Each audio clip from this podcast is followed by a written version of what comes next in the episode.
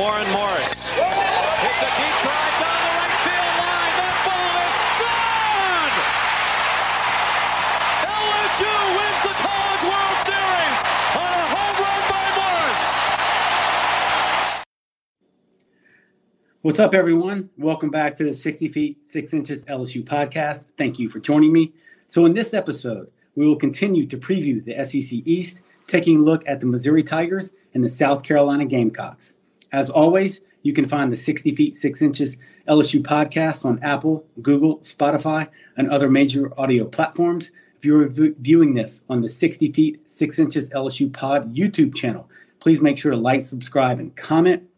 On Twitter, the account is at 60FT, 6IN, LSU Pod. Once again, that's at 60FT, 6IN, LSU Pod. Please make sure to hit that notifications bell and interact with me as well. Once again, there's going to be a ton of content leading up all the way to the opening pitch at Alex Box Stadium, and I don't want you to miss one minute of it. So, if you missed the last episode of the podcast, I previewed the Kentucky Wildcats and the Vanderbilt Commodores. I predicted Kentucky to go 7 and 23 in the SEC East. Good for last place finish. And for Vanderbilt to go 16 and 14. Good for a fourth place finish in the SEC East. So to recap, I have Florida at number two, Vanderbilt at four, Georgia at five, and Kentucky pulling up the rear at seventh in the SEC East. Once again, that episode is linked on the Twitter account, and I will do the same for this one as well, giving you a link to the YouTube channel and the podcast. So let's get into it. First up, the Missouri Tigers. So Missouri finished 2022. They were 28 and 23. They finished last in the SEC East at 10 and 20, and they did not make the SEC tournament. In terms of some team statistics for the 2022 team, hitting, they were tied for sixth at a batting average of 283, second to last in hits and doubles, third from the bottom in RBIs and home runs, last in walks, but they didn't strike out a lot. They were the second fewest in the conference in terms of strikeouts as a team. So basically, when you were going to face Missouri, they were going to get their hacks in and put the ball in play a lot. They was not very effective at it. I remember when they played LSU, it's basically anything that came over the plate, they were hacking at. They were very aggressive, looking to uh, put some swings on pitches early in the count and just basically roll the dice and see what happened. In terms of pitching, they had a 5.58 team ERA, which ranked 12th out of 14 teams in the SEC, last in opponents' batting average, last in batters struck out. I bet you know where I'm going with this. They gave up the second most doubles, the fourth most home runs. So basically, listen, as a staff, they didn't strike you out. They really didn't walk you. They just got hit, and they got hit a lot. So, not a good year for the staff up in Columbia, Missouri. Fielding, not great at all. Even though they had one of the best shortstops in the SEC, I thought with Josh Day, who got drafted. Uh, they did turn a lot of double plays. Uh, didn't make a lot of errors, but they fielded at a 976 clip. They did allow a lot of pass balls, I saw. That's one of the things that out for me in the fielding category. So just not a good team overall, thus the tw- 10 and 20 record. So um, no big shock there. In terms of the 2023 schedule for Missouri, they are in the College Baseball Showdown in Arlington, Texas at Globe Life Field. They will be there along with Vanderbilt. Once again, they will take on TCU, Texas, and Oklahoma State. Um, in terms of the SEC schedule, they do open up with Tennessee. So, welcome to conference play. They have two tough series versus Vanderbilt and A&M back to back, and then they kind of have another double uh, tough series, two tough series in a row back to back versus Florida and Ole Miss. This year, Missouri does miss LSU, Arkansas, and Mississippi State from the West, so they definitely catch a break there. In terms of the transfer portal, they did fill some needs with Arkansas backup catcher Dylan Leach. They also grabbed a four year starting infielder from Nebraska, Cam Chick. And they also picked up former left handed pitcher from LSU, Jacob Hasty. So some of y'all may have forgotten that he did leave the program with all the talent on the team this year, but uh, he bounced and transferred to Mizzou. They also picked up two pitchers from Arizona as well in the portal. In terms of 2023, now let's first take a look at their hitters. You know, who did they lose and who are they bringing back? What's that lineup look like this year? They bring back 61% of their home runs, but they did lose Josh Day. And he hit 340 last year for the Tigers with seven home runs. They also lost Torin Montgomery, 367 with seven home runs. And then Fox Leum hit eight home runs as well. But good news for Mizzou fans, they do return Luke Mann, who led the team with 17 bombs, and he was second on the team with 43 RBIs last year. Uh, another person they return on the infield besides Mann is Trevor Austin. He hit 297 with six home runs. And then to fill out that infield, remember they got the Nebraska starter, Cam Chick. They also have Justin Colon, who returns from last year's team, and he hit 294 in 20 games.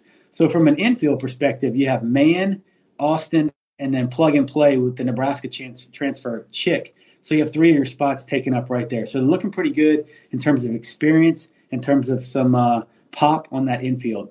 In the outfield, they're going to need some help. They do return Ty Wilmsmeyer and Ross Lovich and Carlos Pena.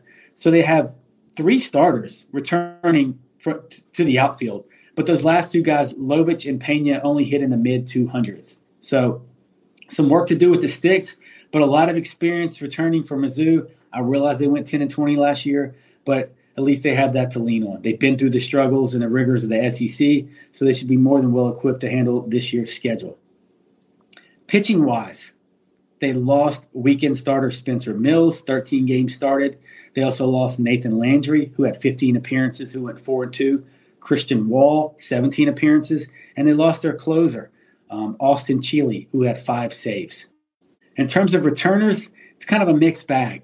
They do bring back a couple of experienced arms. So you have Carter Rustad, who had a 4.73 ERA, 51 innings pitched. He only started three games, so a lot of his work out the bullpen. So I wouldn't be surprised if they try to put him into a starting role this year.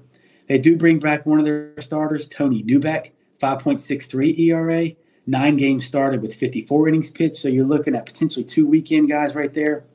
And the third one is Austin Troesser, seven games started, 3.64 ERA, three and two record. So I'd imagine between Neubeck and Troesser for sure as your weekend starters, and then probably Carter Rustad as well. So some good experience rolling back onto the mound for Mizzou. At the back end, Ian Loesch had 17 appearances and three saves, um, 23 innings pitched with 31 Ks, so above that one to one ratio that we talk about. So he could potentially slide in to that closer's role. And then you have Hasty, the LSU transfer, who offers you a good arm out the bullpen from the left side. And they're going to look at those transfers to fill the um, kind of middle relief back into the bullpen or possibly even slot in as a weekend starter. 2023 prediction for the Missouri Tigers. I think they have some good experience in terms of the infielders, outfielders they, they bring back, and the hitters that they have. They have some pop as well with Luke Mann. And these two quality transfers are going to jump right in and play. I would imagine, especially with Cam Chick on the infield, and then obviously um, Dylan Leach, the backup Arkansas catcher who transferred to Mizzou, is going to be looking to start as well.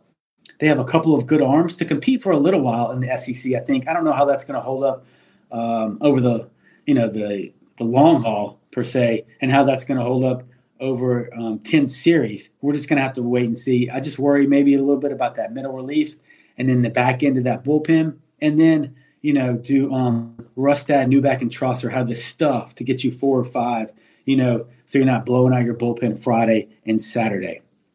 With all that being said, I predict Mizzou to finish sixth this year ahead of Kentucky, and I predict them to go 9 and 21 in SEC conference play. We're filling up the SEC East pretty quick. Only have two more slots to go. And now, if y'all keeping up here on the 60 feet, 6 inch LSU pod, you know where we're going. But next up, the Gamecocks of South Carolina. And I'm going to admit, right off the jump, I knew absolutely nothing about this team before I started digging in and started looking at the stats and the schedule and how they finished up last year. I couldn't have named a soul off that team last year. Just persona non grata. They weren't even on my radar last year. So let's get into South Carolina.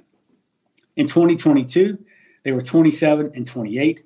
They went 13 and 17, which was good for fifth in the SEC East. They lost the play-in game in the SEC tournament. In terms of their statistics last year, from a team perspective, hitting, this is rough really we've had some rough hitting teams or rough pitching teams, but this is really bad. Get a load of this.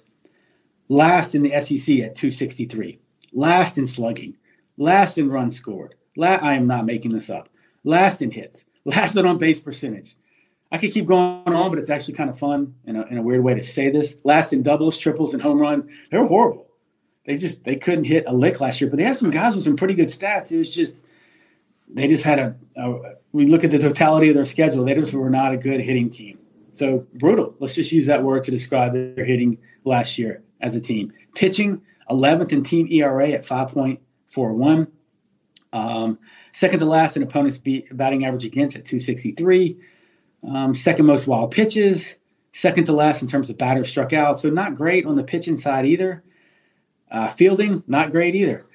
They had a uh, 974 clip, which was good for 11th in the SEC. Fourth most errors, um, really towards the low end in, in most of the fielding metrics. Look forward to 2023 for these guys.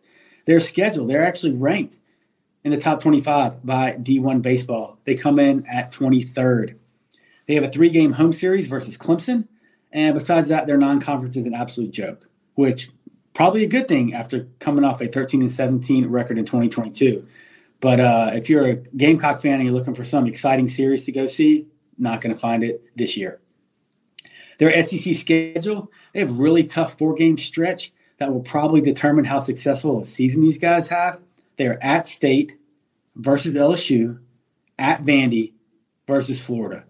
Really tough right there. And then they wrap it up with, oh, by the way, at Arkansas, home to Tennessee to finish the season. So it could get a little spicy there in South Carolina land towards the end of the year, especially with Tennessee coming in town to finish that up. You know that's going to be exciting. They returned six position players and nine pitchers this year, and they do have a preseason All American and right-handed pitcher Will Sanders. So there is that. That's one of the reasons why they're ranked. And actually, in, in doing some research, reading some articles and whatnot, there's a lot of optimism around this South Carolina team this year. In the transfer portal, I found them to be ranked either ninth or 16th in terms of their class. And they also got five out of the top 100 portal players per Baseball America, with number 36, Will McGillis from Southern Miss, as the highest ranked player. They also have a top 25 high school recruiting class coming in for 2023. So things look like they're on the up and up for South Carolina. In terms of their hitters, this is who they lost. Okay, we know it wasn't pretty. I always mention everything was last. It was like I was a record on a repeat, but they did lose some of their bigger bats. In fact, they only returned 33% of their home runs for 22. For excuse me, of their home runs from 2022, and they only bring back one out of their top four RBI producers. So they lost Brandon Belk, who led the team with a 340 batting average and six bombs. They lost big power and RBI and Andrew Eyster, who hit 318, 53 RBIs, and 10 home runs. They lost another 15 home runs and 31 RBIs with the departure of Josiah Sightler. So, right there, boom, Belk, Easter, Sightler, three of their top four hitters are gone. Good news is they do return that fourth top hitter and infielder Braylon Wimmer. Last year, he hit 312 with seven home runs. He was 13 of 14 in stolen bases, and he drove in 35 runs. So a pretty good stat line for the infielder Wimmer there. They also returned Michael Braswell, who hit 284. Kevin Madden hit 244. And both of those guys started 54 and 53 games respectively. So between Wimmer, Braswell, and Madden, you had guys that started nearly every game last year. So a lot of experience coming back for South Carolina. But they're going to get huge boost potentially. Once again, these are transfers, but these are guys that played. You know, this guy Will McGillis played at Southern Miss that beat LSU and lost to Ole Miss in the Super Regional. So McGillis last year he had 16 home runs, and that's saying a lot when South Carolina only has 19 home runs returning to their team. On top of that, outfield key transfer Caleb Denny from Oral Roberts. He hit 311 with 11 home runs. So the rest of the outfield is going to have to help him out and they're going to really have to pick it up. They don't have a ton of experience in the outfield besides Denny, the transfer from Oral Roberts, and the rest of those guys. When you look at the stat sheet of returners, they all hit around 200. So just take into account that these two transfer portal hitters, Will McGillis from Southern Miss, Caleb Denny from Oral Roberts, hit more home runs combined than all the returning players for South Carolina. No, you did not hear that incorrectly. So I'm sure you're ex- excited about that if you're a South Carolina fan, but maybe you're also a little worried, saying we got two guys from the portal that hit more home runs than we have coming back on our team this year. So I'm not sure how to feel about that, but if I was a Carolina fan, I would spin it and I would be excited about it. Pitchers are the absolute strength of this team. Now I know the stats weren't pretty last year, and they lost one of their studs to injury in James Hicks. So he had Tommy John last year. He's a big question mark. Um, a lot of people have high hopes for them this year. So if he can come back from surgery, from injury, healthy, and slowly ramp back up, that's going to be a big addition for this Gamecock pitching staff. But they do return the preseason All American Will Sanders.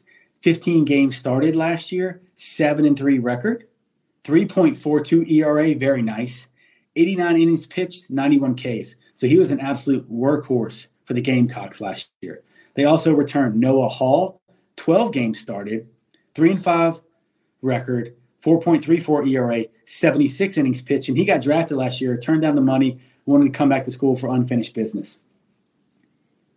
In the pen, they returned Cade Austin, 27 appearances, a very experienced dude, 3.17 ERA, 5 and 2 record, very nice, with 54 innings pitched. That's a ton of innings pitched coming out that pen. And they also returned their closer, Matthew Becker, who had four saves, 21 appearances, 48 innings pitched, 68 Ks. So once again, above that one to one ratio. So they have Sanders coming back, who started a ton of games for those guys last year. We can start or pencil him in. Noah Hall, we can start or pencil him in. Started 12 games last year. James Hicks, question mark after surgery. But on the pen, you got your setup guy, and then you got your closer. Or maybe Cade Austin can maybe even move him to a starting role having Matthew Becker at the back end solidifies that eight nine inning slot right there. So I'm excited about their pitching staff. Interested to see some of these guys pitch this year. Now that I know who they are, kind of know the excitement building around South Carolina, or at least from a rankings perspective. So 2023 prediction. If you couldn't tell, I'm calling it. South Carolina is going to be the sleeper team in the SEC East the articles, the stats, I'm jumping on the bandwagon. They convinced me. And you've got to have fun with this, right? It's predictions. It's too easy to go chalk. Let's have some fun with this. I think Carolina is going to be the sleeper, the surprise team. And the reason why I have confidence in them is really because of their staff and because those two portal guys. I think they're really going to make an immediate impact on top of Braylon Wimmer coming back and some of those other experienced guys that started all those games, just another year under their belt. But to me, it's the pitching staff, hands down.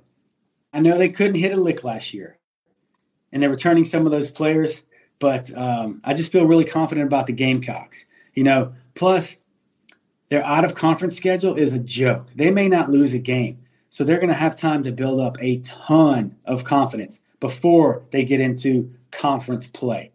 So that way they'll be ready to roll. They're going to know what they're all about. They're going to know who fits where and uh, they're going to have a lot of momentum. And y'all know South Carolina in the past, obviously they won back-to-back College World Series. They will support that program, and if this team gets off to a hot start and they're you know 13, 14, 15 and 0 coming out the gate, that ballpark is going to be packed. And they also open with Georgia and Mizzou in the SEC. So week nine conference, two of the weaker teams in the SEC East. So they have a chance to go four and two or five and one right out the gate and I predict them to go four and two in those six games. That's before heading into that crazy stretch, which I mentioned earlier, like State, LSU, Vanderbilt, Florida, and then once again they wrap it up with Arkansas and Tennessee. So maybe by the time they get to Arkansas and Tennessee, they have enough. They did enough damage early on, and then they kind of held their own in that four-game stretch. Where maybe they're looking at a, a regional host site, a top 16 seed. You know, I know they don't seed all the way out to 16, but a top 16 ranking and fighting to where they can put that bid in, that great fan base and that great ballpark and say, look at us, South Carolina, we're back, baby. So in the end, I think South Carolina is going to go 16 and 14 in the SEC East. They have the potential, potential to battle Vandy and Florida for two and three, but I predict South Carolina to eke out Vandy. That's my prediction. So so far, I have Florida at two, South Carolina at three, Vandy at four, Georgia at five, Mizzou at six, and then Kentucky bringing up the rear at seven. So we all obviously know who I have as number one in the SEC East, and Tennessee will be reserved for their own episode. they're just they're so big. I got to do it on their own. Plus, they still don't have some things on their website that I'm looking for. All right, that's going to do it for this week's SEC East preview of Mizzou and South Carolina. Thank y'all for tuning in. As a reminder, like, subscribe, comment to the YouTube channel. Follow me on Twitter at 60FT6IN LSU Pod. The podcast, as y'all know, will be available Apple, Google, Spotify, other major audio platforms. On deck, we're going to turn our attention to the SEC West and leading us off, Alabama Ole Miss. So that episode will be dropped Monday, February 6th. I will bring Tennessee back into the fold probably at the end of last week. And once again, it will be its own episode. So until next time, y'all stay safe. And as always, go Tigers.